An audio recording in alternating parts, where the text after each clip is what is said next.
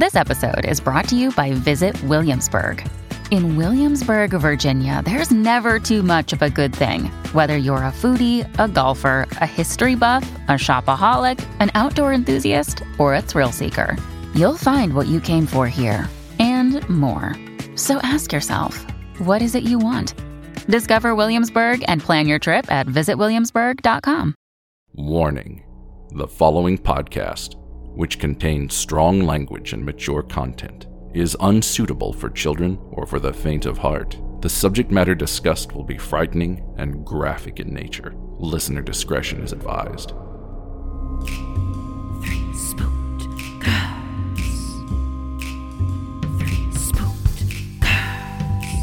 When you wanna hear about the paranormal, you get the spooked girls. Makes you hypothermal. With the three spooked girls, stabby snippets will give you dreams. Tara and Jessica will make you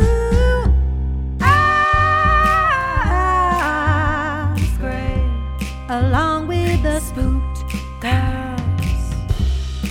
Bring on the slaughter.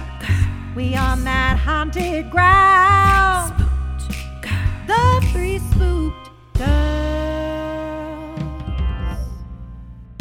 Hey, spooksters, and welcome back to another episode here on Three Spooked Girls. My name is Tara, and as always, I'm here with my cool friend Jessica.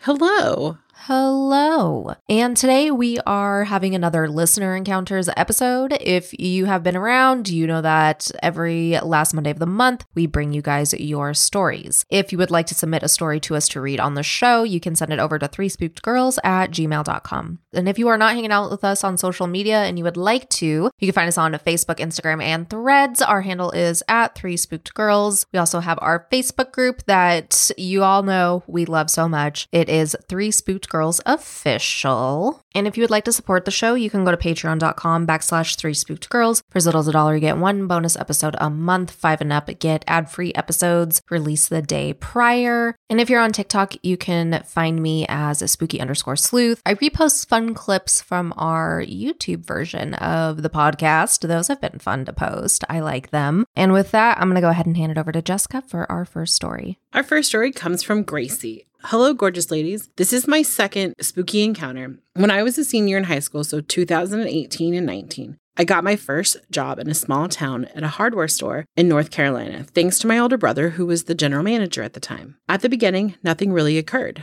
but once 2020 started, it's when it all went weird. At first, it was the automatic sliding doors in the front of the garden area opening and closing with no one around the sensor. I would turn it off and then it would turn back on, and it kept opening and closing with no one near it. I checked the sensor and it was fine. One day, when I was putting up inventory in the front of the store to keep my eye on the cash register in case anyone needed to check out or needed help, I was putting up wood chips for grills and I felt a hard tug on my shirt near my waist. Thinking it was a child needing help, I quickly turned around and no one was there. I freaked out and went into the back where my brother was. I told him what happened and he didn't believe me. The next day, as I walked into work, I go to the doors that automatically open into the garden area and I saw two small child like handprints on the door that weren't there the night before when I locked them. And no child had come in the day before this. No one had gone through the garden section without having to cut the locks on the garden center fence with bolt cutters. I hope you enjoyed my job at the haunted hardware store.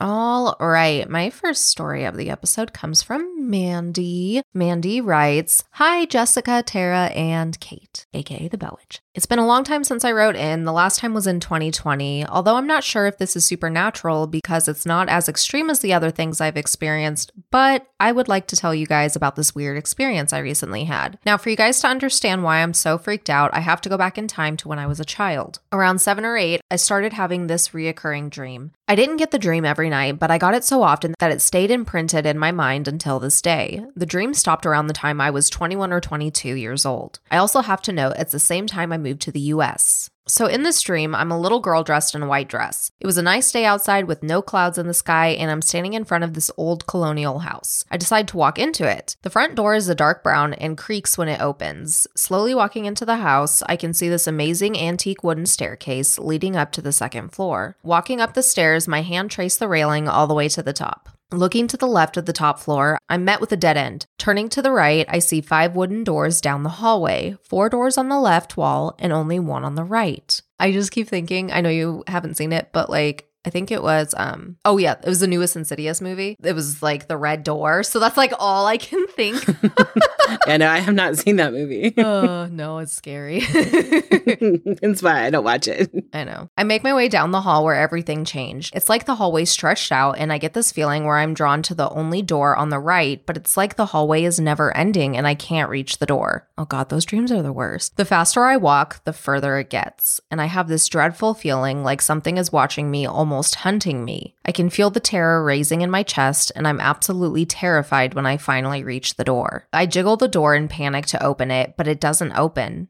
Rattling the door, kicking it, and slamming against it in fear of something trying to get me, it finally opens as I feel a heavy darkness surround me. I burst through the door and slam it shut behind me. Turning around, I see a white room with dark wooden floors. In the middle of the floor is a hole, not a big hole, but one you can look into. I walk over to the hole, get on my knees, and look, when all of a sudden a black claw hand reaches through it grabbing me and the whole room turn and the whole room turns red and what looks like blood running down the walls over the floor into the hole and that's when I wake up. Damn. That's a lot.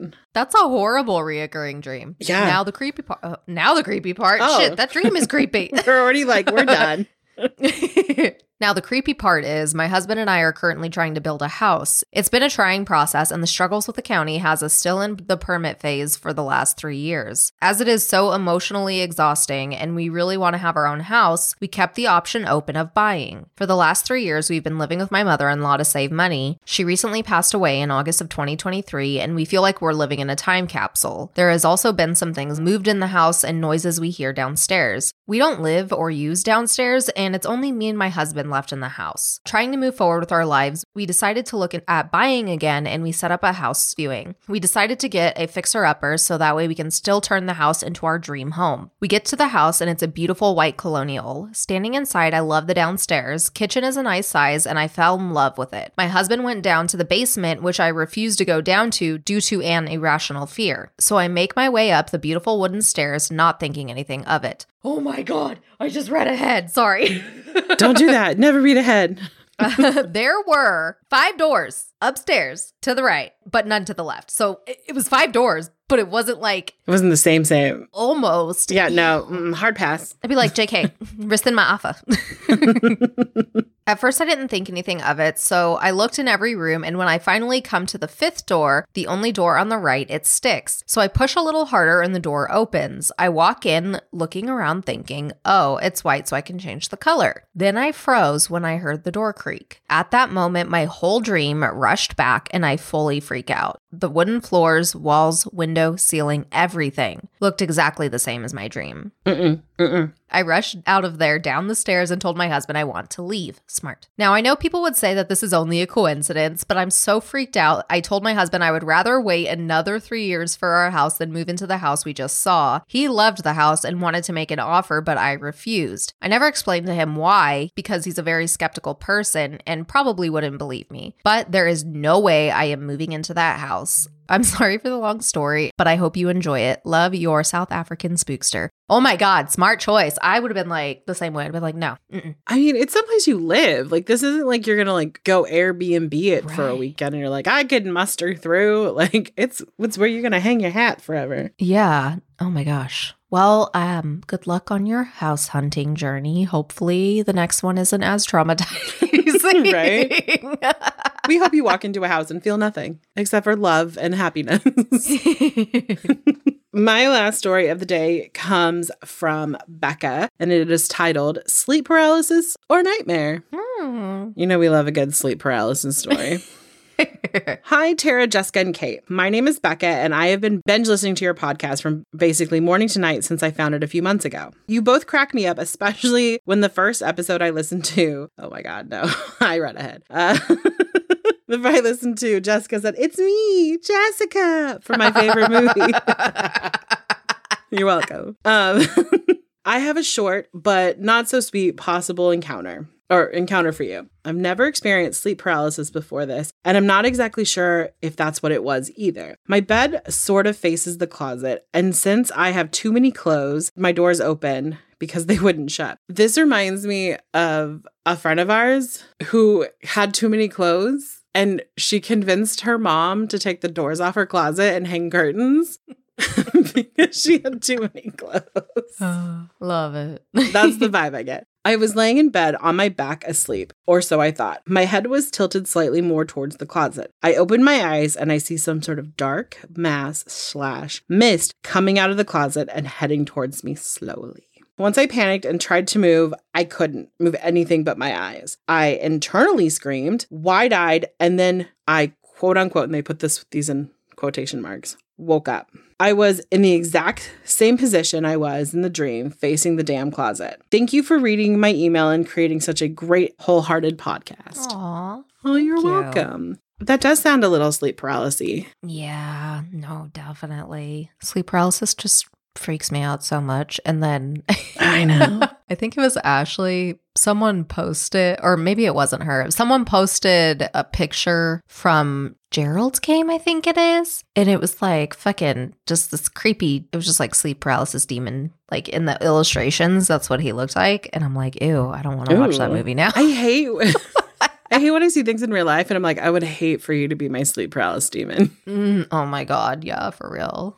God. All right. So, our last story for the episode comes from Bunny, and the subject line read Ex husband's brother and my grandfather. So, I'm assuming their stories. Hello, Tara, Jess, and Miss Kate. It's Bunny again. I just got to say thank you for the birthday wishes from last time. You're welcome. Also, you guys scared me that it wouldn't get read when you saved it for last, but it really did make my birthday more special. Oh. Aww. I also love that I can share my paranormal and true crime love with a group, seeing as my family isn't spiritual at all, so it's just me. See, that's why I love the Spookster fam. That's why I love you guys. Mm-hmm. Now to go on to the good stuff. Fair warning, these might be long, but I will not apologize. Yes, Bunny, get it. I love it.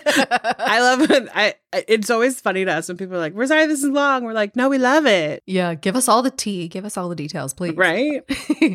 The first one is about my ex husband's brother. So, back in early 2023, when I was just dating my ex husband, he told me about this. A few years back, when his family had moved into their now house, his brother didn't live with them. He had a really bad drug problem and had decided to come to the house to steal their dad's guns. Well, their grandmother was staying with the family due to recently starting to have seizures. What was supposed to be a robbery in the family ended with him shooting their grandmother and killing her. oh my gosh. Oh my god. Something I didn't realize until my ex told me is that the living room that we would sleep in on an air mattress was the room where she was shot. Stop. Oh my god, oh my Bunny. god. Oh my god, Bunny. I'm so sorry. That's so traumatic. Oh my god. He's now in prison for life without parole and he won't even get visitation rights for a while. Good. I mean, don't kill your grandma. Damn. So now a more bittersweet story to balance this out. So, from ages of 6 to 19, I was estranged from my bio dad's side of the family. This all changed when, in May of 2020, my grandfather, we all call him Pappy, on that side passed away from a brain aneurysm. He was taken to the hospital, and that is exactly the closest hospital to me. I was told over the phone by my bio dad's wife, and my half brother drove me over to the hospital. I got to say my goodbyes to him. When I went into the lobby, my grandmother was out there. I looked at her and asked if she recognized me. She stood there for about 30 seconds before realizing it was me. She cried and held on to me. The same thing happened when my dad arrived. About a year and a half later, I had a dream that had Pappy in it. Near the end of the dream, when it was just me and him, he told me he had forgiven me for never trying to reconnect and it wasn't my fault, and that he left me. I had been feeling so guilty for having been gone for those 13 years. The day before he died, he had pointed out a cardinal to my grandmother. I now constantly see cardinals and plan on getting a cardinal tattoo. Aw. Sorry if I made anyone cry with that, and I hope you ladies have a lovely day. I'll follow up later with more stories stories. I live in the South where there's tons of paranormal happenings. Stay spooky and stay beautiful. My gosh, Bunny stories are like becoming my favorite. I'm just saying. They no are. pressure, Bunny. Yeah, literally. No pressure, but like a little pressure. Just I kidding. Oh, that was such like a heartwarming story. Yeah. Oh, I love that so much. All right, y'all. Well, again, if you have a paranormal or true crime story you want to share with us, please send it in to us. We are always taking in stories. We have an ongoing doc with everyone who emails them in, and you can send that over to three spooked girls at gmail.com. But with that, we're going to go ahead and wrap things up for today. Patrons, you will have your all tier episode just in a couple days. But besides that, we'll see you guys next time. Bye. Toodles.